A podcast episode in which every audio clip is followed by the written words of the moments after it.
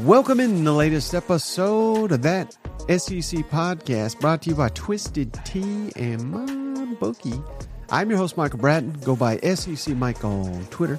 And no cousin Shane on this episode, but that's because it's a Steven Lassan Tuesday. So we'll get to our conversation with Steven in just a minute to preview this incredible weekend of SEC action but a couple news and notes across the SEC before we get there. And had to start with this one.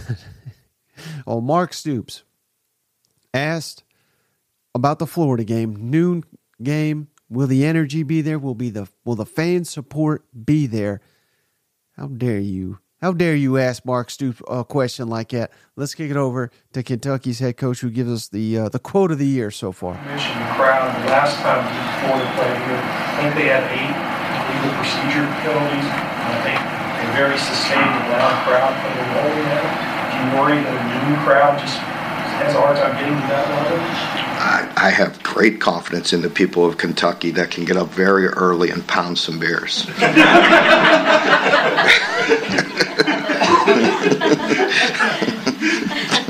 Why would you dis- disrespect the, this great state and the great people of it? yeah, get, pound them beers, get ready for the game. They're going to need them for this Florida matchup. Is that this is the biggest toss up I think in the entire SEC this weekend. Florida coming to Kentucky. And look at uh, this is something that uh, I, I, pointed out on Twitter here. I thought it was pretty fascinating because again, I get no idea who Kentucky is at this point in time. But look at their next six Florida at home. Florida's number 22 in the country. At Georgia, number one Georgia the following week. Missouri, which is ranked 23 now. Tennessee, number 21. Missouri and Tennessee are at home. At Mississippi State, and then again at home, number 12, Alabama. That's Kentucky's next six games. So we'll find out everything we need to know about the Wildcats in the next couple of weeks. And it starts all Saturday with that big Florida game. Uh, a couple of injury new- notes around the SEC. Conner Weigman, Jimbo says day to day, but uh, there is some speculation that Weigman will be out. Of course, they got Max Johnson, who he did a hell of a job against Arkansas last year, so not maybe no drop off at all. I don't know how you want to break that down, but minimal, if at all, a drop off between Weigman and Max Johnson. Sam Pittman says Rocket Sanders, they're hopeful. This is the week they can get him back. That would be huge for that A&M game. Arkansas A&M, that could also be another game of the week type. I think it could be. It, it's always a weird one. A&M's owned it, but uh, the Arkansas has come close many, many times. So can't wait for that one. And real quick here, I, th- I just thought this was interesting. Missouri fans are upset, and and rightfully so, because the SEC here today announced the kickoff times and the broadcast for week what would it be week six october 7th so not this upcoming saturday but the following one they always announce these a week two weeks in advance here LSU at Mizzou, noon. At least they got ESPN, but that's that's crazy talk. We'll we'll get to the rest, and I'll give you the rest of my thoughts there. Western Michigan at Mississippi State, SEC Network at noon. That makes sense. Alabama at A and M, three thirty Eastern, two thirty Central. The CBS SEC CBS game of the week. Alabama at A and M. Vanderbilt at Florida, 4 Eastern, 3 Central on SEC Network. Kentucky at Georgia, ESPN night game, 7 Eastern, 6 Central, huge matchup. And then Arkansas at Ole Miss, 7.30 Eastern, 6.30 Central, SEC Network. I think this is uh, Missouri fans have a right to be upset. Arkansas Ole Miss, that's always a classic. That's always a hell of a game. I get it, Saturday night. But I think LSU Missouri's got the potential. This, I mean, hell, it should have been the CBS game. Could have been the ESPN night game. I think it's probably the best game on the slate that week, but they're not the brand that Alabama is. Alabama's not that good this year. They may not even be better than Missouri. Hell, based on what we've seen so far, I don't think they are better than than Missouri. So, and LSU, hell, that's the cream of the West right now. So, complete job here from the networks, going by brand recognition. If I was a Mizzou fan, I'd be pretty damn upset too. But that's all I've got to say before we get to this interview with our buddy Steven Lassan, senior editor at Athlon Sports. All right, it's Tuesday, so you know what that means. It's a Steven Lassan Tuesday, senior editor, Athlon Sports, our favorite, Steven Lassan. What's up, my buddy? Hey, Mike. It's great to be here once again. Thanks as always for having me on. I it is Tuesday. I have returned from college football's heaven from watching games all day Saturday. Man, what a glorious, glorious weekend of football. Can't wait to uh, get into the heart of conference play over the next couple weeks. So I'm excited. Yeah, it was not beautiful for Lane Kiffin. We were just joking about that off air, but uh, for a lot of us, it was. And you're right. I mean, this is the best weekend yet of SEC action because every game is a conference game. I can't wait to dive into all that with you, Steven. But I wanted to, uh, you know, take a look back real quick on something we did last week. I enjoyed it. Uh, I think the listeners really did as well. But for a lot of teams, it was their first conference game last weekend. So I'm kind of curious to know which teams you learned more about. And let's start with uh, Auburn at A&M. Did you learn more about A&M in that ball game, or did you learn more about Auburn? To quote Dennis Green, I think Auburn is who we thought they were. I think at this point of the season, I think just too many question marks coming into the year about the offensive line, receiving corps, quarterbacks. I think fair to say improved, but still a long ways to go offensively. I learned more about A and M though, I, and, and the argument I would make is, I think coming off of that game against Miami and coming into this stretch of games um, this season with Alabama coming up in, in next week, I wanted to see how A and M would respond against a Power Five opponent. And I think we saw that yes, Auburn has some issues on def- on, on offense right now, but A and M's defense and pass rush that front stepped up on Saturday, and then offensively you know, I think you like that. Hey, Matt, Conner Weigman got banged up. Max Johnson comes in. Offense doesn't miss a beat. So I, I like the response from the loss to Miami to the win over Auburn. Um, I think we're entering kind of a critical stretch here for Jimbo Fisher, and that's a good way to start by beating Auburn. Yeah, and that man is fighting for his job, Steven. I mean, he's out there on the field making tackles if they need him to. I mean, that was bizarre, wasn't it? But the, uh, the whole 12th man thing to a new level, right? now, uh, LSU Arkansas, I realize was the second conference game for LSU, but it was the first for Arkansas. Who'd you learn more in that one, LSU or Arkansas, which uh, lost to BYU, ugly fashion there, but uh, responded in a big way on Saturday night? Normally I would take the team that won, but in this case, I'm going to take the team that lost. I, I, and I and I hate to go back to what we talk about with A and M. I like the response from Arkansas. I like the fact that you know they lost a game against BYU that was very winnable. They went into a road environment in Death Valley, two touchdown plus underdog, and went in and fought LSU to the very end. A game that they could have won had a few things kind of went differently. There's a few small things, obviously, penalties, timeout management that you can criticize Arkansas for. But I like the response by Arkansas, and I think the you know, putting the ball in KJ Jefferson's hands and letting him go out each week and carry you uh, to have a chance in some of these games. I just like the way that the Razorbacks responded last Saturday in a very difficult environment. Mm-hmm. Well, I already kind of teased this one, Steven, but Lane Kiffin there. Ole Miss, their first conference game, same for Alabama. It was a must win, I felt, for both teams, and Alabama just crushed them, crushed their soul there, particularly in the fourth quarter. Who'd you learn more about, Alabama or Ole Miss? Ole Miss.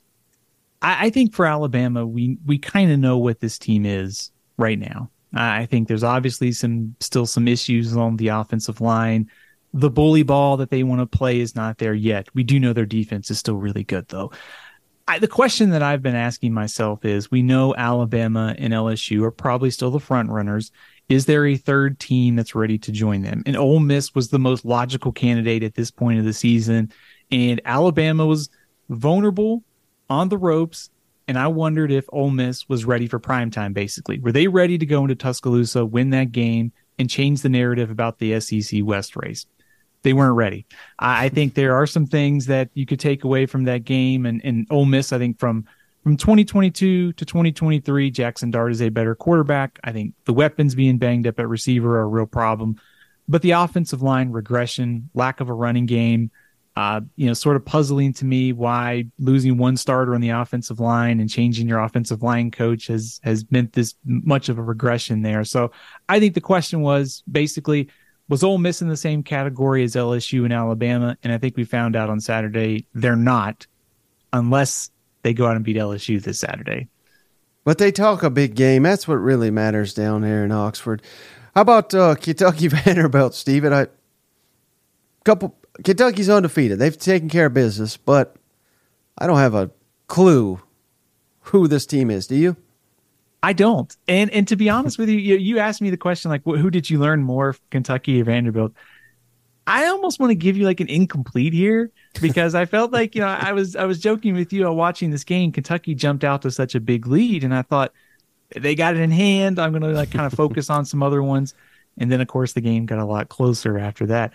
So I guess I would say is I, I probably learned more about Kentucky. I like the fact that they went on the road and, and to get revenge for last year's game. They jumped out early. Vanderbilt responded. Kentucky took control late. We still don't know how good this Kentucky team is, but I guess maybe the best way to sum it up is it was a game they should have won and they were challenged and eventually they took care of business. So I guess we learned a little bit more about Kentucky in that game.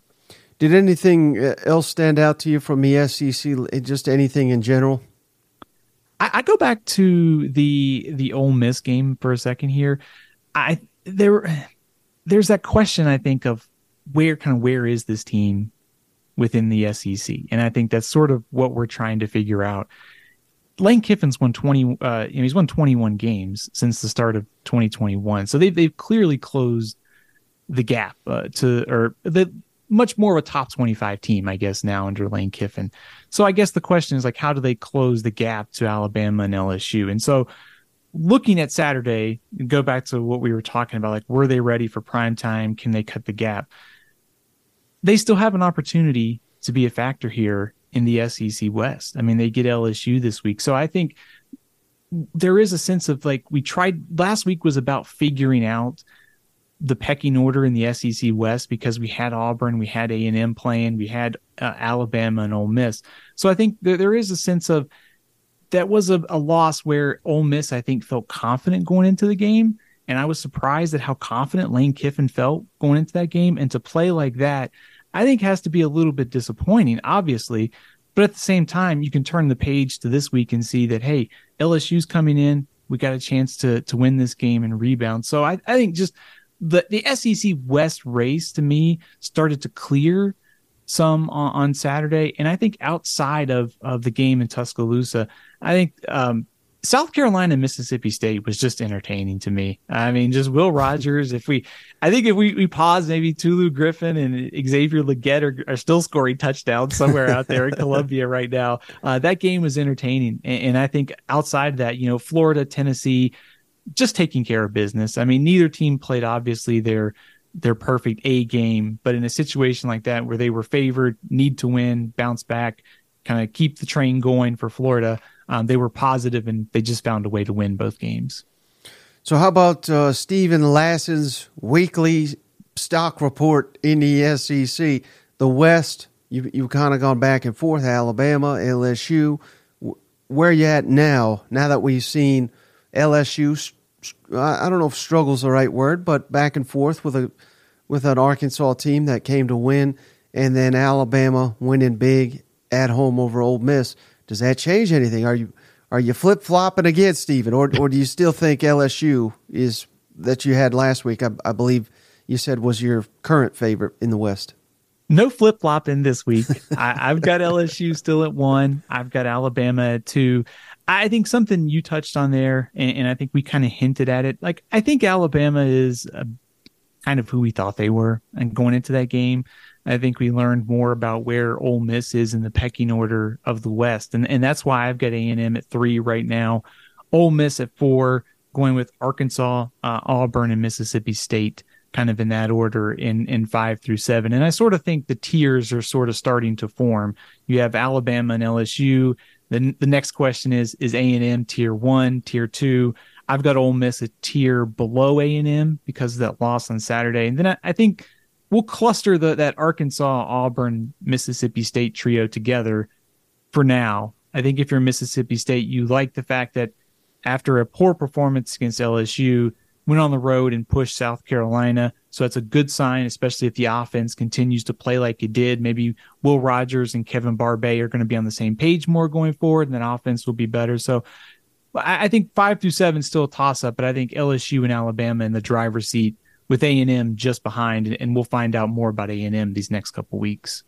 Now, how about the East, Steven? And uh, I mean, I, at this point, until they actually lose a game, well, I think we have to assume Georgia's going to win it. But kind of what we've done before is discussed who is that number two candidate or, or the top candidate to be their biggest threat and last week, you you stuck with Tennessee even after a, a tough loss at Florida.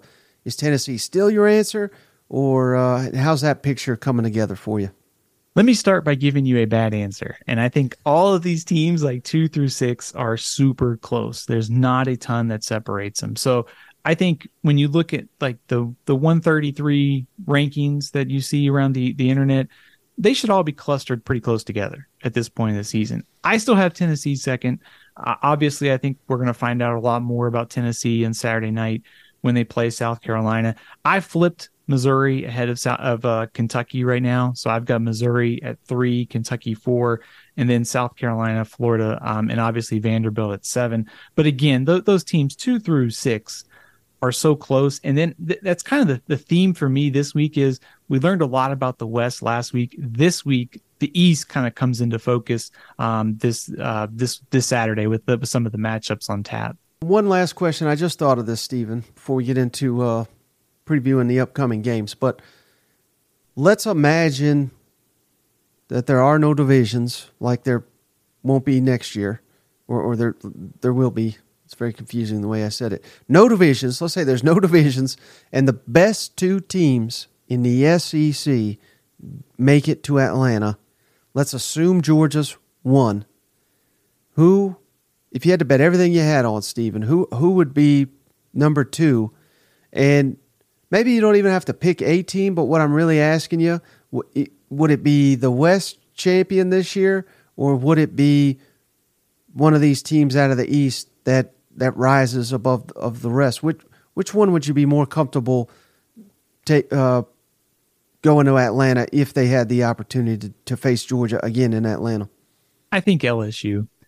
I, think give me Jayden Daniels and give me the but the way that he's played the last couple weeks. If he stays red hot like that, and you're starting to see maybe Kaleb Jackson and Logan Diggs become um, more of a kind of a solid one-two punch for that offense. I like LSU here, and and I think there's still the defense is still going to come together. I think the the front looks starting to starting to play better. I think the secondary will be a work in progress all year. But if if no divisions in place, I think LSU is the second best team. I think the wild card in all this is Texas A&M. I think it will. We'll, we kind of were down on them, I think, after the loss to Miami. I think they sort of rebounded in, in a big way against Auburn. We'll find out more about them over the next couple weeks. But give me LSU, give me A and M, and then I think a little bit of a gap uh, to mm-hmm. figure out where those teams in the East fit in. All right, Steven. So we got seven matchups here to preview. So many great games. I don't even know where to begin, Steven. But just for funsies here, I'm going to go with South Carolina at Tennessee, the night game here. Spencer Rattler, red hot. Tennessee fans disappointed. Won by 30 something points. Get them the hell out of here. They can't play it's it's wild what uh, what Tennessee football is at the moment. But uh, hey, a lot of intrigue. It sounds like this is going to be dark mode game. I, th- I think it's going to be a blackout, which uh, that's that's been a curse, a gift and a curse, depending on uh, what game you want to reference. But thoughts on South Carolina going on the road at Tennessee, night environment. This is the the hottest ticket in the SEC right now, Steven. It's it's uh, I've looked into prices myself. This is the best home game I think Tennessee is going to get this season, and and you know the fans are amped up for this one. I know Georgia is also there, but I think this is the one in their heart of hearts. They're they're going to be the most fired up for Saturday night against South Carolina. What's your thoughts on this one? I, think I love the storylines here. I love the revenge angle for Tennessee. I'm I'm sort of into storylines and narrative, I guess you, could, you could say every week. But I, I love the fact that Tennessee gets South Carolina at its place after what happened last year, and I want to see how Tennessee handles this environment. And also the same thing. I mean, South Carolina is going into a very hostile situation. I mean, they they're what three and one. I mean, Tennessee's three and one in the last four against South Carolina. Also, the interesting thing here is three out of the last four times these two teams have played, the winning team has won by 20 plus points in this series. So whoever wins usually wins, as we saw last year, uh, pretty one sided. So I think my, my the first observation is Tennessee's going into this game angry, they out for revenge. Now, to, to your earlier point is if you're winning games by 30 plus points and you're mad about it, that's that must be a pretty good place to be if you're Tennessee. But there are things I think that Tennessee can obviously um, improve upon, and especially it starts with this week. How does the secondary handle Spencer Rattler? I mean, he's been red hot. I mean, he didn't he missed just a few passes against Mississippi State. I know he was under fire against North Carolina, but he's been great all year. And the receiving corps for South Carolina has stepped up uh, with Juice Wells out. The offensive line running game might be coming together a little bit too. So I think how does Tennessee's secondary handle Spencer Rattler? Probably the matchup that decides the game. On the flip side, if you're Tennessee, you're probably watching that Mississippi State tape going, Joe Milton receivers. This is the week that the big plays are back in the the passing game because of the way that South Carolina uh, defended Mississippi State last week. So I think just the storylines are great. The quarterback, uh, secondary, the secondary concerns are there. There could be some big plays by the quarterback. So I'm I'm looking forward to potentially what could be a, a high scoring game here on Saturday night. Yeah, and conventional wisdom, Steven, is uh, you want a balanced offense. You know, you got to keep the defense guessing, all that, yada, yada, yada. But South Carolina has been not balanced at all. And uh, my question to you is can they sustain that? Uh, or you know, or is is Spencer Rattler such an anomaly right now with how well he's playing with uh, Xavier Legette uh, looking like Superman out there? Can they go into Neyland Stadium and win this game if they have virtually no running game? Because they, yeah, I know Mario Anderson. You know, he he gave him a little something in that last one, but I think Tennessee's run defense in particular is is significantly better than Mississippi State's. And and again, this is at home, so uh, can can South Carolina win this game if they're not balanced? Not to mention Tennessee near the top of the SEC or at the top of the SEC in tackles for loss and creating havoc and disruption. And that could be bad news um, for South Carolina's offensive line, which has played better. I think they're kind of shuffling some new faces in there. I think optimistically over the course of the season, it could morph into a strength. I don't want to cause any um, bad flashbacks for South Carolina fans, but I mentioned the word screen you know, one way to offset your your lack of a running game is to use your sort of your short passing game with Spencer Rattler and some of your receivers. So I, I think optimistically, when you look at Rattler's like yards per attempt, it was over 11 against Mississippi State. Now some of the big plays help that, but if you can't run it, you can sort of just disperse it using him as a point guard to the edges with his receiving corps. So I think they can overcome it but I think optimistically, when you start looking at you know South Carolina's schedule, like they have the win over Mississippi State, but Tennessee's better, Florida's better, Missouri, A and M. I think they are going to have to have a little bit more balance. So I, the question for me is, do you believe that someone like Mario Anderson, Dakereon Joyner can just give you enough on Saturday to win? They're going to need more than they probably have to to when the the opposition strength is going up. So yes, I think they need more. They can maybe offset it by Spencer Rattler's short passing game and some of that, but I think that they're going to have to get more growth uh, to be able to get to that second place, like we talked about in the East. Well, you reference, you know, you're a fan of these the storylines and the narratives and all that. Uh, would you also say that you're a believer at all in, you know, there's sometimes you can be too jacked up for a game and you could be forcing the issue and maybe even tight because of the pressure because this is a game a lot of the fans have been talking about since the last one ended. Could that at all be a negative for Tennessee this week? Do you think? Could be. You know, it's it's a it's an interesting debate because I think it, if you're Tennessee and you're too amped, you know, it it obviously could work against you, but in the same way, it could also work. They're they could be focused too.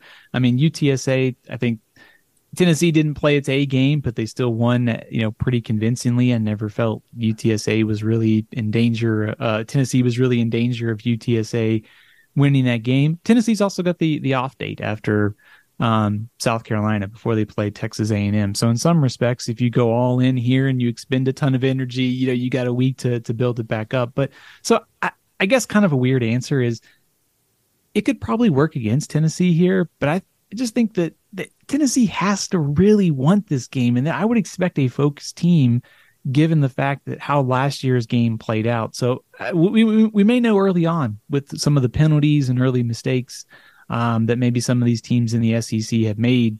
If we see that a lot from Tennessee early, I'd be a little worried. But I would expect I, am I'm, I'm expecting a focused Tennessee team here, um, given the circumstances. And how do you anticipate that they'll attack South Carolina? Because you you referenced it there. I mean, Will Rogers, I think he had 487 passing yards last week.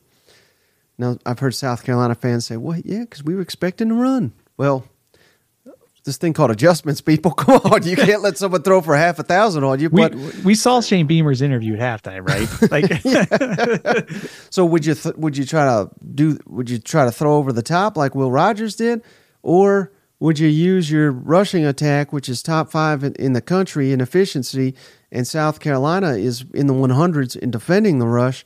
I mean, this I get it. I mean, I'm trying not to undersell South Carolina, but this seems like a really, really bad matchup for them. Yeah, I, I agree with you. I, I, think, first of all, I think South Carolina can play better defensively than it did against Mississippi State, certainly. I think on paper, like everything here favors Tennessee from just a matchup. You know, you look at South Carolina, um, allowed 45 completions of 10 plus yards this season. They've also ranked near the bottom of the SEC in 40 plus yards. So it wasn't just a one off, you know, performance. There have been some holes in the secondary. And granted, they've had some injuries there too. But I think the probably one of the more underrated parts of Tennessee's team this year were the running backs. I mean, Sampson had a great game against UTSA. Um, mm-hmm. You know the other the other guys too. I mean this this is a deep backfield and probably doesn't get enough credit nationally. So maybe to answer your question is I see opportunities here for Tennessee on the ground and through the air. I think coming into the season, we knew South Carolina's defensive front had some issues against the run. I would probably look to attack there to sort of set up some of those plays for for Milton and some of the receivers downfield that Tennessee really hasn't been landing uh, with consistency this season. Right. And just keep this in the back of your mind, Steven. These two are not scheduled to, to play next season unless they meet in the uh, title game. So bragging rights for multiple years are on the line. I don't know if my timeline will survive this game. I'll just put it that way. I think we can expect maybe a uh, little beamer ball, a little fake punt, you know, kickoff return. Like I think South Carolina is going to need something like that. I think probably uh, to win this game. I was a little surprised that the spread was so high at first, but then I, I, think once you you you see the environment, you see the matchups, it's easy to understand why South Carolina is such a heavy underdog. Doesn't mean that they won't win. I, I think just you understand the Vegas point of view on this one a little bit clearer after you dive into the matchups. Right. Well, how about the, another SEC East showdown, Steven? Florida at Kentucky. I was surprised that uh, Kentucky listed as a favorite, but again, they're playing at home, so that makes a little bit of sense. Uh, Florida, you know, rebounded excellently from uh, that that opening season loss. Graham Mertz seems locked in. Ricky Pearsall's at looking like Air Jordan with some of these catches he's making out there. Incredible stuff. Uh, whereas Kentucky, just annually, kind of the most underrated defense in the entire league. So uh, to me, Steven, this this matchup is going to come down to Florida's rushing attack going up against this Kentucky defense. I think the that matchup will decide this game. What's your thoughts on on this matchup? One hundred percent. I think first of all, pick your pick pick your path, pick your the way to read into stats at this point of the season. Kentucky's first in the SEC against the run. No opponent over 100 yards yet. Ball State, Eastern Kentucky, Akron, Vanderbilt. the truth is probably somewhere in the middle. I think this defense for Kentucky is one of the best in the SEC, certainly, but I think that the numbers are probably a little skewed for every team at this point of the season. So, just how good is this front? That's what we'll find out uh, on Saturday night because you know we when you and I talked about the Tennessee Florida game a few weeks ago, it all starts there for Florida. Offensive line, ground game, they have to get it going, Mertz can't be third and nine, third and 10 all night. That efficient passing game comes into play when you're in the short yardage, uh, shorter third and three, third and four type situation. So I, I think line of scrimmage on both sides is is is important here. Can can Kentucky contain uh, Florida's ground game? And then on the other side, I think can you protect Devin Leary? I think that's been one of the storylines for me when I watch Kentucky is that the the sacks allowed may not be showing up yet, but there is some uh, more pressure than probably the numbers would suggest uh, on Devin Leary. If you go back to the game against Vanderbilt, Kentucky had 266 of its yards on 10 plays. They had 99 on the other 50. I think you'd like to see a little bit more offensive consistency. All the pieces are there. But this one really comes down to as good as the quarterbacks have played this year, it's all about the line of scrimmage for me on Saturday. Well, speaking of those quarterbacks, Graham Mertz for Florida, Devin Leary for Kentucky, obviously two transfers, and uh, you know I I think Graham Mertz has exceeded expectations up to this point. I think Devin Leary has kind of underperformed, and maybe that's I'm only saying that because the expectations were so high for Devin Leary. Uh, who do you think has a better game in this matchup going against uh, each respective defense? It's a good question. I, I kind of like Devin Leary here. And, and I think to, to some extent, Kentucky's early season schedule reminds me of Georgia in a way. It's about just sort of building up to SEC play. I, I don't want to say, hey, the preseason is over, but it really is over. Like for Kentucky, like there's no more of you know halfway performances. It, has got to be locked in 100% go uh, now with the heart of SEC play heating up. But I think the stats are so far pretty solid for Devin Leary. He's been under some pressure. You know, he has made some shaky throws. He is coming off a pretty serious injury at NC State. So I think by now, game five, the, the rush should be gone. Opportunity against Florida. We saw Utah in the opener hit some big plays. Tennessee hit a few uh, a few weeks ago. Granted, Florida's defense kind of settled in after that. But I think Kentucky and Devin Leary, with the weapons that they have at receiver, if they can protect him, I think that Leary is the the quarterback more likely to have a bigger game on Saturday. And uh, you know the the area of the game that often gets overlooked, Steven, special teams. Kentucky seems to have solved their issues at kicker, and they got a dynamic uh, return man in Barion Brown. While Florida, it's, it's been a to put it kindly, it's been a struggle on special teams. Uh, if, if Florida struggles in special teams in this matchup, I don't think they got a chance to win this game. What, what's your thoughts on that? I, I agree with you. I think first of all, last week against Charlotte, it, I think if you're Florida, like it's great that they made all those field goals and you know special teams awards and all that. You got to score touchdowns. I think you got to score touchdowns to to to to win the SEC. Like I mean, and I know that's a little bit of a cliche, but I think when you step back for a second and you kind of study this matchup, if Florida is still in a place where everything has to be perfect. Like the margin for error isn't very big with this team. Like they have to be able to run the ball. Mertz can't be in long yardage situations. It has to be, I think, a lower kind of scoring game at this point. I think so. I think to your point, I think Florida being the underdog here, I think they need to they need to have a perfect day in special teams. They can't have a game like they had against Utah where penalties, bad punts are fielded, you know, mistakes and penalties, the small things. The margin for error is so small here. And if they want to beat Kentucky, those things that we saw on the road against Utah in the opener can't happen here on Saturday. Uh, how about this matchup, Steven? Very much looking forward to this one. But uh, Texas A&M, Arkansas. Hopefully, the last time in Jerry World. Let's let's bring stay, campus venues back. Let's make them great uh, in this series. But uh, hey, Jimbo, you know he's I don't want to say he's on a cool seat now, but he's he's avoided the hot seat talk. He's out here making tackles. Uh, interesting though, because Connor Weigman, it depends on who you talk to. He he may not play. Jimbo today said he's he's day to day, so that's interesting. Uh, the defense, which got carved up by Miami, responded in a huge way against Auburn, but does that say more about A&M's defense or does that say more about Auburn just being a train wreck currently in the passing game? I don't know. Uh, and then Arkansas, you know, played a lot better. KJ's heating up, getting comfortable in this offense. That could be trouble. Rocket Sanders, will he return? Still uh, not sure about that one, but uh, this one often has that bad mojo for Texas, excuse me, for Arkansas in Texas A&M's favor. What do you make of this matchup? You know, you know, I'm big into storylines, so let's talk. let's talk storylines here. Uh, Texas A&M won ten of the last eleven, of course, against Arkansas. And if you've watched these games or this series, and I assume you, you know you probably are because you're a fan of the SEC, there's been some weird stuff that happened in these games and some weird stuff that's gone against Arkansas. But I think optimistically, if you're Arkansas.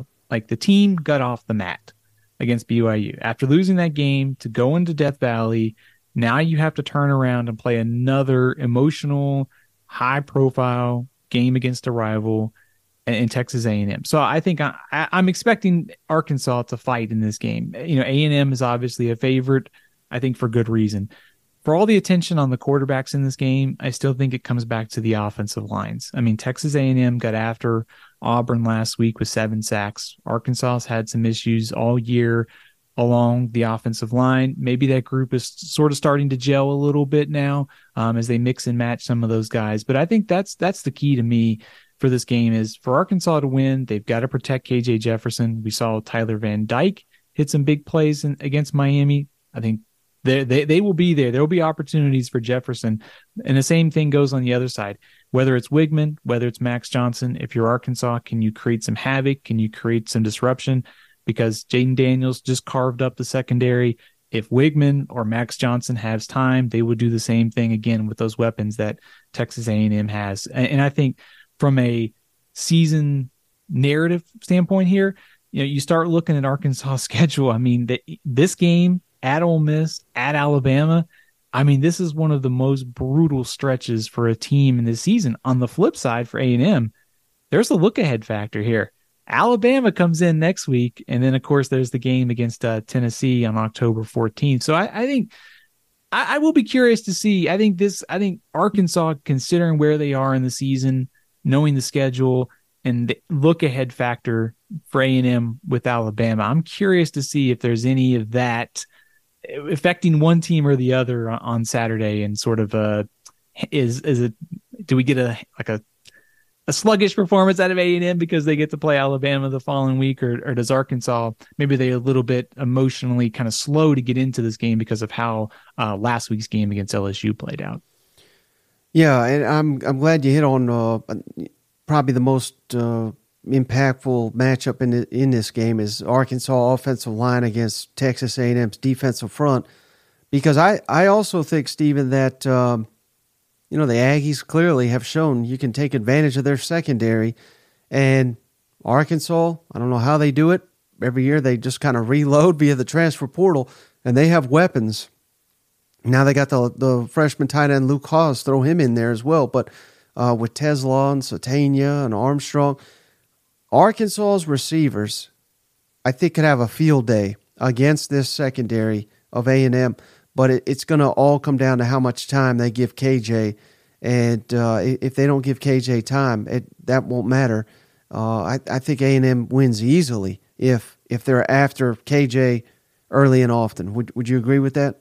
Agree with you. I, I, think to, to go back to last weekend for a second, it, you know, it was just fun to see Jayden Daniels and, and KJ Jefferson play for four quarters at pretty much a high level and a fun back and forth game. High level quarterback play, considering all the turnover in the SEC this year.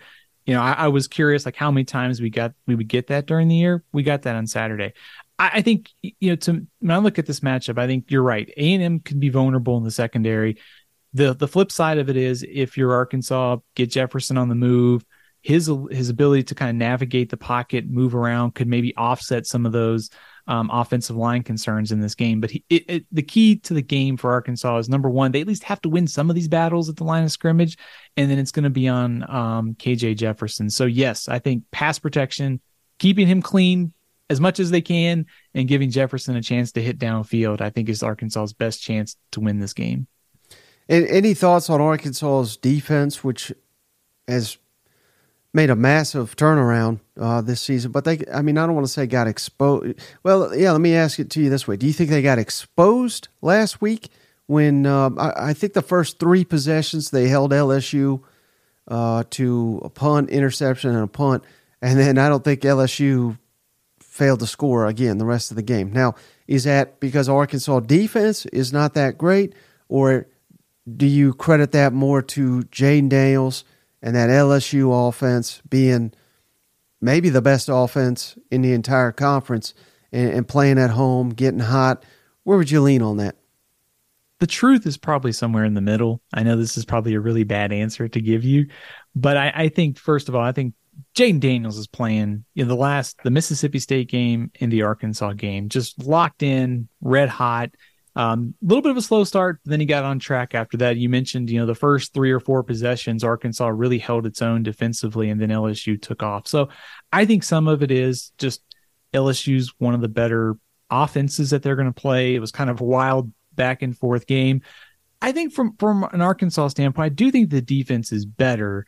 If they go out this week and struggle, and then I'll start to have my doubts. But I think through the first three weeks of the season, the stats and the the the eye test watching Arkansas, I think it tells you that it is a better defense. And I think uh, this will be a good test for them because I think they're going to have to, if they give up a lot of big plays again in the secondary for the second week in a row, I think I'll start to get a little worried. I think you'd like to see Arkansas win some up front, create some havoc. Same thing. We're, we're wondering about the, the A&M front against Arkansas offensive line kind of applies both ways too. So this will, we're still at that point of the season where we're still trying to figure some of these teams out. And this may give us a better idea of where Arkansas is defensively. We could take a little break from the show to remind you guys that we're brought to you by MyBookie. Head on over to mybookie.ag today and hit that and use that promo code that SEC T H A T S E C and they are willing to match your initial deposit up to a thousand bucks, 50% instant deposit. So you can have $1,500 in your account today over at mybookie.ag today. Simple, easy withdrawals over at MyBookie now. And not just college football, NFL, that's obviously heating up. Uh, basketball will be back, NBA, Major League Baseball, all the sports, they got you covered. UFC, if that's your thing, over at mybookie.ag today. You can gamble on any of those. But the most important part, don't forget that promo code, that SEC, they're willing to give you initial 50% deposit bonus to anybody that uses that promo code, that SEC. There's a link in the show notes. Please, please, please sign up for my bookie. This is the number one way to help the podcast grow this football season. Sign up for a new account. Just throw 50 bucks in there, 100 bucks in there, and they are willing to match 50% of that immediately. Fade our picks, become rich as hell over at mybookie.ag today. New sponsor also shout out to Rogue Shop this week only. Promo code SEC will get you 25% off your entire order over at Rogue Shop. CBD, THC, Delta 9, Delta 8. They got all the deltas over there at rogueshop.com. Veteran owned, family owned. My buddy Richard runs it. You give Give them a call over there at the Rogue Shop. You got any issues, any problems, any questions, and guess what? It's going to be Richard or his wife answering the phone, helping you throughout your process here. Small business here. They got CBD. They got uh, the cartridges you can smoke. They got the gummies. That's my favorite, the gummies there.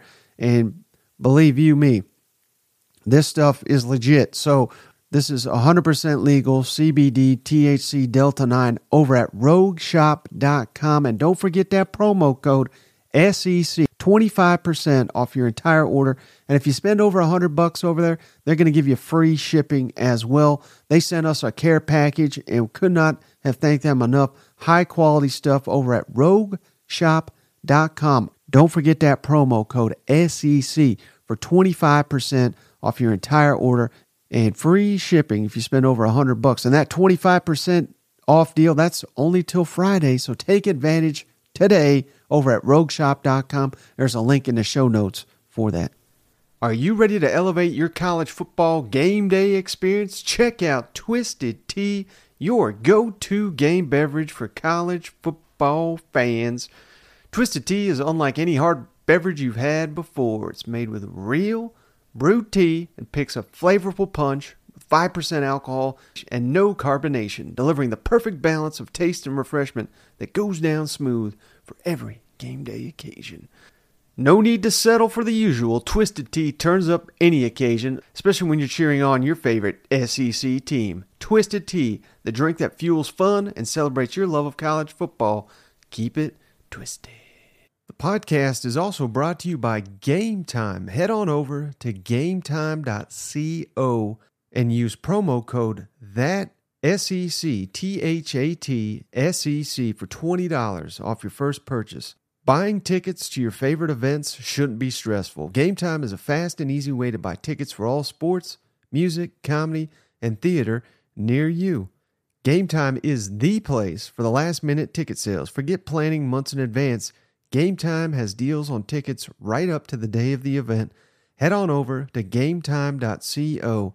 Snag tickets without the stress. Download the Game Time app, create an account, and use code THAT SEC for 20 bucks off your first purchase. Terms apply. Again, create an account and redeem that SEC for 20 bucks off. Download the Game Time app today. Last minute tickets, lowest price, guaranteed.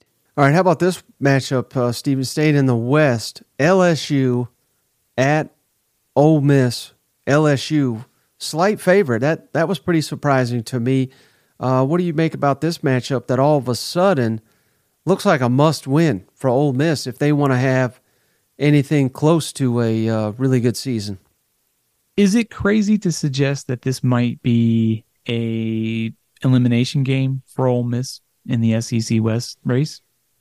Not at all, because they still got at Georgia. yeah, that, that's the thing here. Because if you lose this game and you assume Ole Miss loses to Georgia, you're already at three SEC losses. And that means you're asking LSU to lose three and get into some kind of crazy tiebreaker scenario with a couple teams, or you're asking them to lose 4 mm-hmm. So I think it's a must win game here, obviously, for, for Ole Miss. I, one of the interesting things about this series is, and you start going back through some of the games, LSU has won six out of the last seven, but the winning team has needed 40 plus points in five out of the last six. So the winning team has generally been fairly high scoring. So that could be a sign of, of what's to come.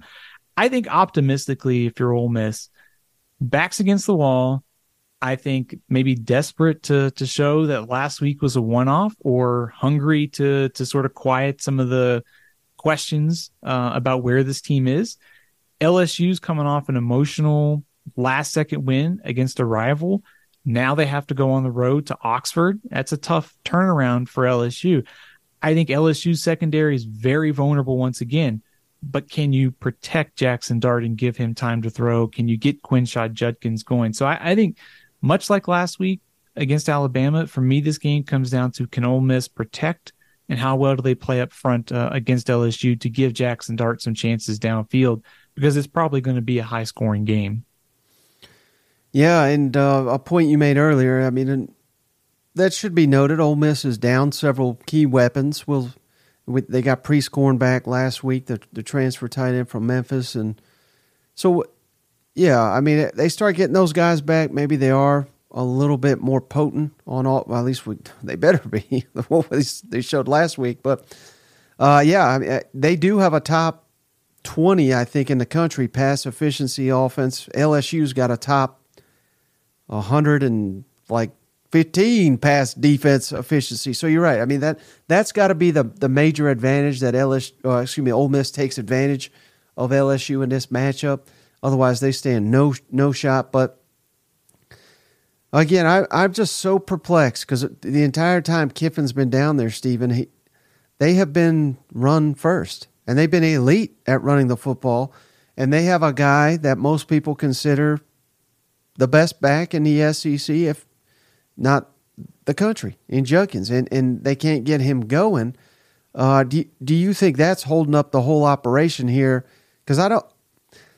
I mean, Jackson Dart's making some plays. He's tough as hell, but I've basically seen enough of him, Steven, to know that uh, I don't think he's ever going to be a guy that you can do it all himself in these type of big matchups. I, I think he needs that running game. Can can Ole Miss win this football game with another 70, 80 yard rushing performance? I don't think so. I, think they have to be able to have some semblance of balance. I mean, or it's just that can Judkins break off a big play or two? To to your point on Jackson Dart on third downs against Alabama, one of seven for four yards on third downs. Um, that you know that's and that's not all on him. You know, you mentioned the, they've had so many guys banged up. Whether it's been Harris, it's been Franklin, it's been Prieskorn. Like there's a three of your top projected five receiving options this year who have been banged up, and you got your offensive line that has not played up to its standard. It's puzzling to me how the offensive line has regressed so much. Um, you know, just as I mentioned earlier, you lose one starter, you change offensive line coaches. So I'm puzzled by that, but I, I think Jackson Dart has improved since last year. I think he's probably one of the top, you know, 25 quarterbacks in college football so far this year. But they have to have I mean, Judkins is their best offensive weapon, and he has to deliver. It's not not all on him. The offensive line has to play well, but for Ole Miss to win this game, Quinshon Judkins has to be way more of a factor than he was against Alabama. Yeah, I, I agree with that. All right, how about uh, Georgia at Auburn, Steve? I was excited about this game till I saw Auburn play last week. Now I'm thoughts and prayers to their uh, entire organization here because uh, Georgia is is heating up and uh, Auburn is struggling. What what's your thoughts? Since I'm into storylines, we'll get into two of them for this game. I think number one, I think I want to see Georgia put together a complete four quarter performance on the road and show the country why you're the number one team in college football like what you've seen out of Georgia in spurts. They've had a lot of injuries at running back and receiver too, and I think that's certainly eh, you know impacting how their their whole offense is working. But this, you know, this is their their best opponent that they've they've played so far uh, this year. You know, them, them or South Carolina at this point in the season. So now you're going on the road, tough SEC environment. It's a rivalry. I want to see Georgia put it together. I think on the other side of things, I think if you're Auburn, you know how you stack up after against A and M after last week. Now you have to turn around and play, uh, you know, arguably the best team in college football. So I think for Auburn, it's a little bit of like a measuring stick. It gives you an idea of how far you are compared to last year to this year to Georgia. So that that's that's the way I'm looking at. It. Like Auburn's going to need a lot to go right We've seen some things go their way uh, at home against Georgia in the past. They may need some of that on Saturday, but I think this will just give us a good, a better idea of where kind of Hugh Freeze's team is. And then, I, like I mentioned for Georgia, let's let's get, let's see how they look after a complete performance on Saturday. What would your level of shock be on a scale of one to ten? One being the least, ten being the most. If Auburn beat Georgia. I mean, and I realize it's probably going to take several turnovers and a, a flawless game and all this. But uh, what I'm just curious, what what would be your level of shock? And I'm not trying to give away your pick, but I mean, nobody in their right mind is going to pick Auburn to win this game. I think my level of shock would probably be a nine. I mean, I, I think just. I, I, thought you'd be a little bit more kind and say it eight. You know what I mean? yeah, I, am I'm, I'm willing to give the the rivalry angle and the road start for Georgia, like so many new pieces. Also, we'll see how do they get some guys back at running back or receiver, and you know, mm-hmm. of course, the Georgia offensive line's a little bit banged up too. So there there are we're we're still trying to figure out where Georgia is in the the quest for the the three peat, and this road test is a good idea, but. I mean, how I suspect Georgia's defense is going to play well. And if you're Auburn and you couldn't move the ball in Texas A&M, are you going to be able to manufacture enough against Georgia? You're probably going to need to keep this game low scoring. You're going to need something maybe on score on defense. You're going to need to get a couple turnovers, like you mentioned. It's going to take that kind of formula. I think if, if Georgia just comes out and puts up 17 on the board right away, man, it's re- it's tough to to plot a path for Auburn to be able to come back in that type of scenario. Have you uh, been liking what you've seen the progression from Carson Beck? I thought last week against UAB. Again, I, I get it, not the greatest of competition, but I thought that was his best performance to date. What did you think? Agree. Yeah, I think was it over 300 yards. I think um, for the first time this year. I, I think, you know, and I hate to to bring it up again. You know, no Ladd McConkey, very much banged up at running back. You know, it seems like Georgia's trying to work around some of those issues offensively at this point of the season. So I think a, guy starting his you know fifth game of the se- fourth game last week, fifth game this week. I think he's very much on schedule as far as his development. The, the question for him, and I think Georgia will be if they get into a tight game like this or in the SEC championship, can he deliver? We probably won't know because Georgia's just going to probably be so far ahead in all these games this year that they may not need that type of scenario until they get to Atlanta. Yeah, well, it's interesting you went there because that's that's right what I w- wanted to ask you, Steven. This can be an extremely hostile environment, Jordan Hare Stadium, and is there at least a, a small chance that uh, you know, maybe they make things rough on Carson Beck, and I, that's that's going to have to happen for Auburn to, to have a shot in this ball game, and and not that Carson Beck would just you know go into a shell or anything like that, but um, I, I think that has to happen. They have to rattle them. I I think that's their the start to a path to victory for Auburn. Would you agree with that? Yeah, I agree with you. I, I think first of all, I think if you're Kirby Smart, you're probably not happy that at Auburn is your first uh, road game this year, but in a way, you know, you, you play that game against Auburn, then you get Kentucky, Vanderbilt off week, and then Florida. So this game kind of comes at the end of four games where you're sort of kind of figuring things out. And now you go on the road, play a team that has some issues offensively. So I, I think we're going to learn a lot about Carson Beck's development here. I mean, uh, for all of Auburn's offensive issues, I do think their defense can cause some problems. I think they can get after the quarterback if they can create some negative plays early, whether that's a tackle for loss, a sack, or a turnover, put him in some long yardage situations.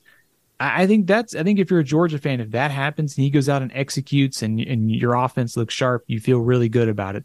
I think if we leave that game and it's a 20 to 7 win by Georgia and Beck struggles, I think then our questions about where Georgia is in, in this quest to go th- to three in a row will will will get a little louder. I think uh, uh, seeing how the quarterback is developed, but I, I, think so far I like the development from Carson Beck from game one uh, to game four.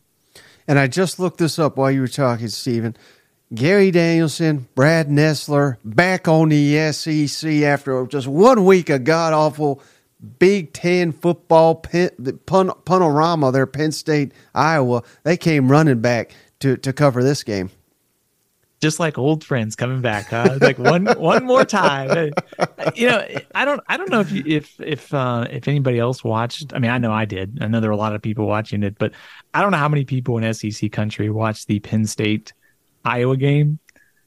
Offense is bad sometimes in the SEC. If you want to watch a bad offense, Go watch Iowa. I, I, may have had more pieces of pizza on Saturday than Iowa had first downs against Penn State. We'll put it that way.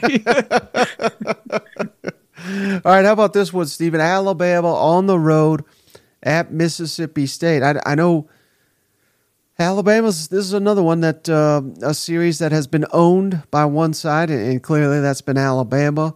But uh, Mississippi State showed some signs of life. They could have, you know, they could have quit and especially after that LSU performance. Uh, this is going to be a, a, late game, I believe, 9 Eastern, 8 Central kickoff. So uh, it's going to be rowdy there.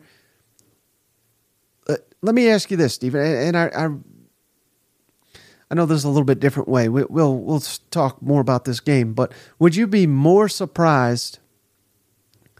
Again, we, we already talked about Georgia and Auburn. If if, if Auburn beat Georgia, would that surprise you more or Mississippi State pulling the upset and beating Alabama, which result would surprise you more? I think Auburn over Georgia. Right. Yeah, I'm I, glad you said that. I think the setup here for Mississippi State is interesting, you know, especially coming off the offensive performance against South Carolina.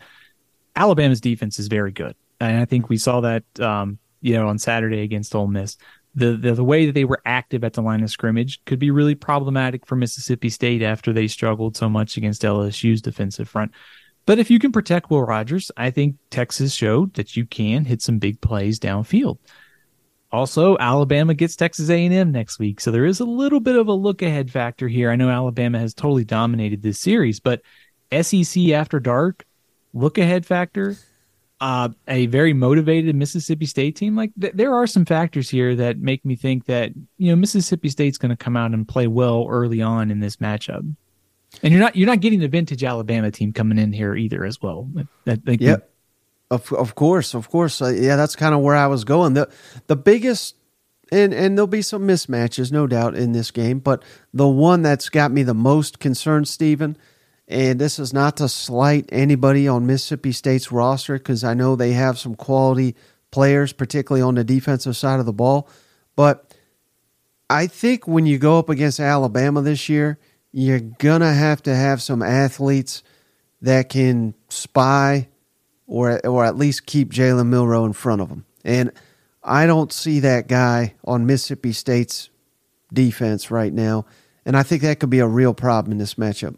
Man, the disrespect for Nathaniel Watson and Jett Johnson. I mean, you think they could run with Milroe though? Yeah, I mean, they're no, they're great, but I, I think that's a I think that's a speed advantage for Alabama. Uh, it's a that's a fair question too. I think you know one thing about Milroe's stats this year that have really stood out to me. If you look at his complete his passes 20 plus yards downfield, he's one of the best deep throwers in college football. 10 of mm-hmm. 15 on throws of 20 plus yards downfield for 379 yards and five touchdowns. It's either pretty much all or or the very short stuff in in, in Alabama's game so far this year. And, and I think you know, it's it's very much a work in progress. And I think it'll be interesting to see over the season does he get more consistent at some of the mid range stuff. But I think to your point, if I'm Mississippi State, I want Milroe throwing from the pocket, third and six, third and seven. If you beat us there, you beat us. I don't want any of this, you know, scrambling around, making a, a, a 60 yard bomb or him scrambling for six or seven yards. So I think this will be a, um, a good matchup for Mississippi State's linebackers. Like if they can contain Jalen Milroe, they can slow down this Alabama offense and give their give give Will Rogers a chance to to make some plays with a chance to trade some punches here in Starkville. How many points do you think it, it will take to win this game? It, is it going to take thirty points, or do you? Because I I could see it, Steven, being a lot lower than that. I could see this game being pretty ugly, like on the scoreboard. Mm-hmm. I think Alabama this year just wants to make it as ugly as possible. The second half, the uh, the, the anaconda defense comes out where we're just going to strangle the opposition so that they can't get uh, you know anything on the scoreboard. So I this Alabama team is just from an offensive perspective. I know Mississippi State has struggled in the secondary, but it seems a lot to ask them to go on the road and put up like 38 points. So to me, this looks more like a you know 24 something type of game, a lower scoring game if you're Mississippi State. Now, I will say if you're Mississippi State and you're and you're able to push the tempo, push the scoreboard, if you can get ahead and you make Alabama get a little uncomfortable and they're still not running the ball all that great, I I mean that's that's the kind of formula if I'm Zach Arnett. I know that they want that balance in the offense, but if you can get Will Rogers and let him get ahead on the scoreboard, make Alabama uncomfortable, all of a sudden your path to victory gets a little bit more wide open there. But I, I think in in the big picture, I think it'll be a lower scoring game between these yeah. two. Yeah, when you get those cowbells ringing, I mean Jalen Milroe has he's already been so inconsistent and, and making errors all in home games. So I can only imagine if they get that crowd into it. And I, I think there is something to be said, Steven, for Will Rogers getting him going obviously, and uh, you know maybe maybe there's a happy medium there they have reached at Mississippi State because he looked completely lost the first couple weeks of the season in this system, and last game, yeah, I mean, he looked like old air raid there throwing for.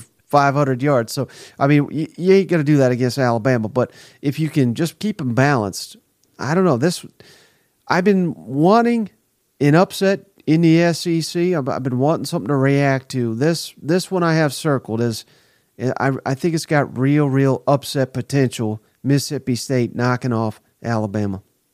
I, I can I can see this game being maybe closer than the general public may think at first too. Because mm-hmm. I, I like the setup for Mississippi State. We mentioned the game that Alabama has coming up there was also the emotions of beating Ole Miss, and and that was a high profile game for Alabama. Um, but I, like we talked about at the beginning, it really didn't change my opinion of Alabama all that much. I still think that they're a flawed, but they're still top 15, top 10 somewhere. They're still flawed. I think if you're Mississippi State, considering how the, the start to the season went and the game against um, LSU just a few weeks ago, there should be plenty of motivation, especially getting Alabama at home where they're vulnerable. And you got a senior quarterback in Will Rogers and a coach in Zach Arnett who could get a marquee, you know, splash upset victory. Like Alabama is going to get Mississippi State's best shot, I would imagine. All right, so the final one, Steven, Missouri at Vanderbilt. Those these Mizzou fans are all cloud nine as they should be, but there's the real danger here, Steven. I think of uh, overlooking Vanderbilt, looking ahead to that big LSU game.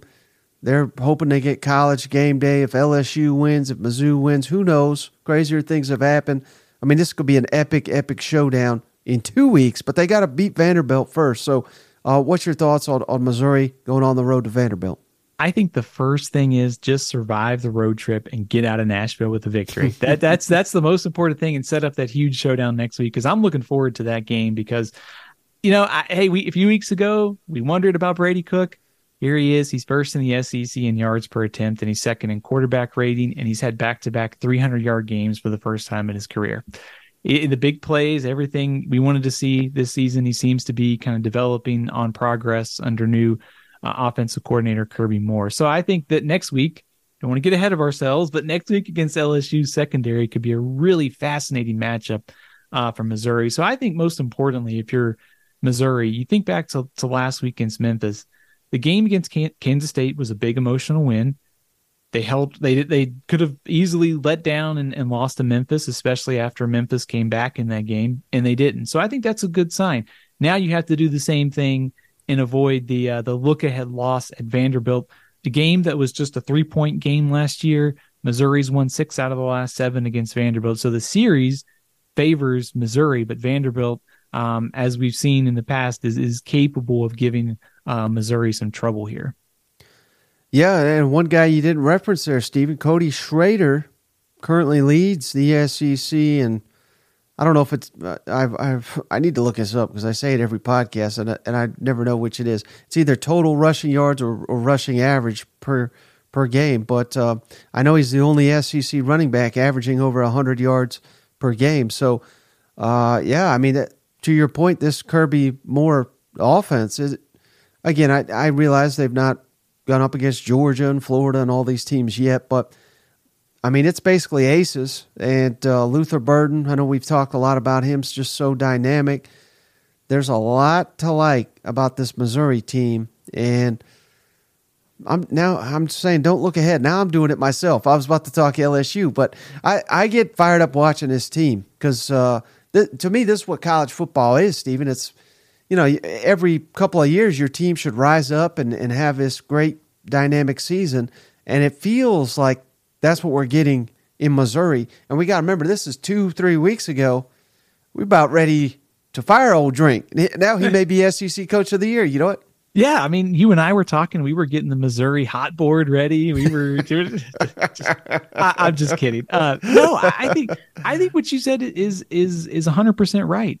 You know, we you look at Eli Drinkwitz's tenure at Missouri, and you know it's like six and seven, five and five you can live with the kind of six, seven win seasons if the payoff is eight and four, nine and three, or even better. And it, it's going to get harder in the 16 team SEC for sure. But who's the second best team in the SEC East right now is a big question. It could easily be um, Missouri. Tennessee's got to go there. I know I like the the Vols right now as the second best team, but you know, I really like the way that this Missouri team has been playing through the first couple weeks of the season. That win over Kansas State was huge. We knew the defense was great coming into this year. Offensively, there's signs of development. Just don't go out and lose a, a very winnable game and, and ruin our uh, potential for for a, a, massive showdown next week. That would lose all that goodwill um, if you're Missouri. But this if on paper with the East being open and the start that Missouri's had, you can kind of think a little bit that hey, this Missouri team might get there if they can win this game. They'd be five and zero oh going into that showdown against LSU. You know, then maybe they are the second best team in the East. Yeah, and speaking of that, let me ask you one final thing, Steven, about uh, about Missouri and, and kind of rope Georgia and Kentucky into it. But I mean, it's stunning that those are the three undefeated SEC teams: Georgia, Missouri, and Kentucky in the year 2023. What percent chance, if you could ballpark it, do you think we're sitting here next week and those three are still undefeated Kentucky, Missouri, and Georgia. I'm picking all three to win. So, oh, I'm, I'm so you say, like the odds, huh? I, I, like the odds. Um, I would say that the if you're the one that I don't feel the the best about would probably be Kentucky and Florida. I, I think I want to see Kentucky put together a four quarter performance, and and of course I want to see how that offensive line holds up against Florida. That one seems more toss upy to me than uh, Missouri Vanderbilt. If Missouri shows up and, and takes care of business against Vanderbilt, you know, I, on Vanderbilt, um, we should mention them. I think, I, I, think you know, when you start looking at Vanderbilt's schedule too, like the the opportunities in bowl path to get there is starting to get pretty narrow, and I think, you know, I know coaches and players look at it a little differently than we do. But if there's a path to six wins, I think for Vanderbilt, it has to start by getting this upset on Saturday. Mm-hmm.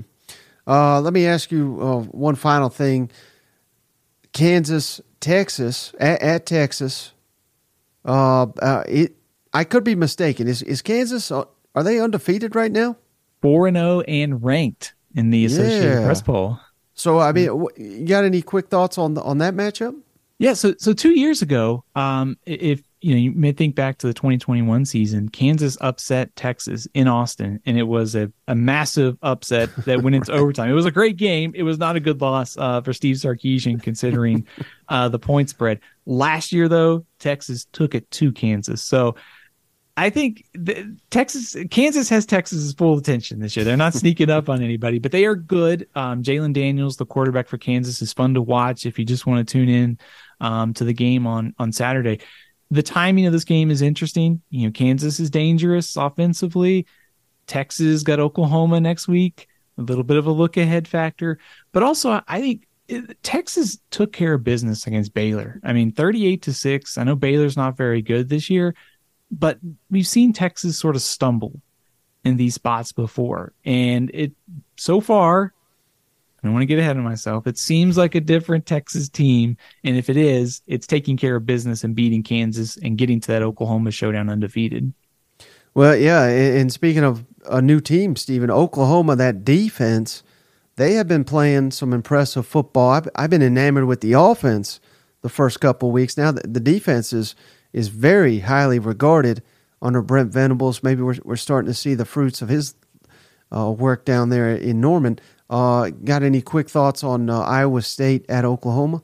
Yeah, it's a matchup that really favors Oklahoma. Um, Iowa State probably one of the teams ranked near the bottom of the Big Twelve. Um, it's kind of kind of close in that eight through fourteen range in the Big Twelve, but this is a matchup that suits Oklahoma. You mentioned the defense. You know, only allowed three touchdowns through the first four games this season. And granted, some of those offenses weren't great, but still, I think we we came into the season wondering about offensive line receivers, and defense for Oklahoma.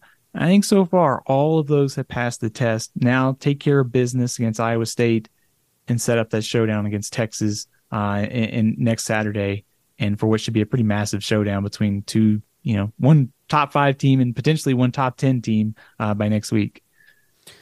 Any uh, closing thoughts, Steven, as we look ahead to the weekend? I, I mean, I just can't wait for it. We're half the league is going to be pumping their chests, the other half's going to be cursing me all Saturday night long.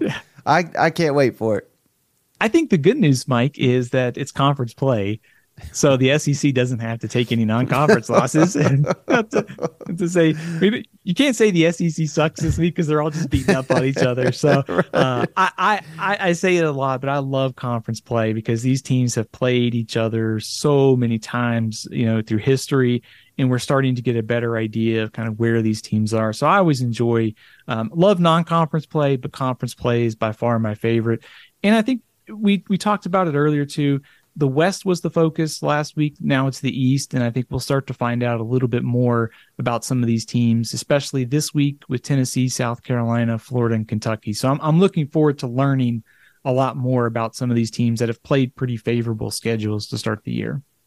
Yeah, it kind of reminds me. I don't know if the, I don't think they still do this, Steven, but the networks they used to be like Separation Saturday, and it, like as cheesy as that is, this this feels like a Separation Saturday.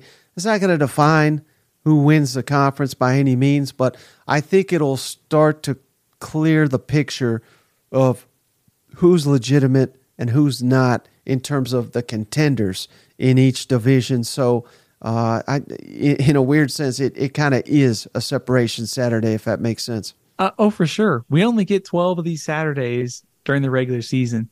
And each one of these Saturdays produces data points that are sometimes confusing, sometimes clarifying, and sometimes they're maddening because we don't know what to make of them. And what we see, like Kentucky's a perfect example of this. I, I have no idea what to make of Kentucky. I've got them just outside the top 25. They could either take care of business against Florida and be ranked next week, or they could lose, and we're sort of shuffling what that means. So I, I think we can't say this too off too much longer, but we're learning more about these teams, and I think this Saturday uh, gives us a good idea about some of these teams that have played pretty favorable schedules so far. Yeah, absolutely. Well, Steven, before you go, can you remind the audience uh, where can they find you? Where can they follow you? Absolutely. So every week you can listen to me on the Cover Two podcast by Athlon Sports. It comes out on Wednesdays. We preview the entire country and the SEC as well. So Cover Two podcast, uh, and, check it out all of where, wherever you get your podcast at, whether it's Spotify or Apple. You can follow me on Twitter at Athlon Steven. You can follow me on YouTube, all CFB three six five. I'm also on Facebook, Instagram, Threads, TikTok, Steven L CFB. All right. Well, uh, thanks again, Steven. It was a tremendous conversation. Can't wait till next week. Absolutely. Thanks as always for having me. All right, so just will say thanks again, Steven, for joining the show. Always appreciate our time with Athlon Steven. Give him a follow. Listen to his other shows. He's one hell of a guy, and I call him the college football encyclopedia for a reason. Nobody does his homework like Steven Lassan. He adds true value to the show each and every week. Cannot be more thankful for that. So, hey, that's all we got on this episode. Cousin Shane will be back on the next episode to break down all this SEC action. Cannot wait. Thank you to each and every one of you for continuing to support the show. We really do appreciate it. Take advantage of the sponsorship opportunities, help the show stay independent. But that's all I got.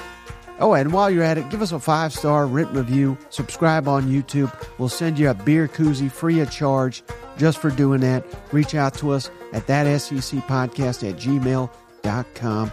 But that's going to do it. We'll catch you on the next one.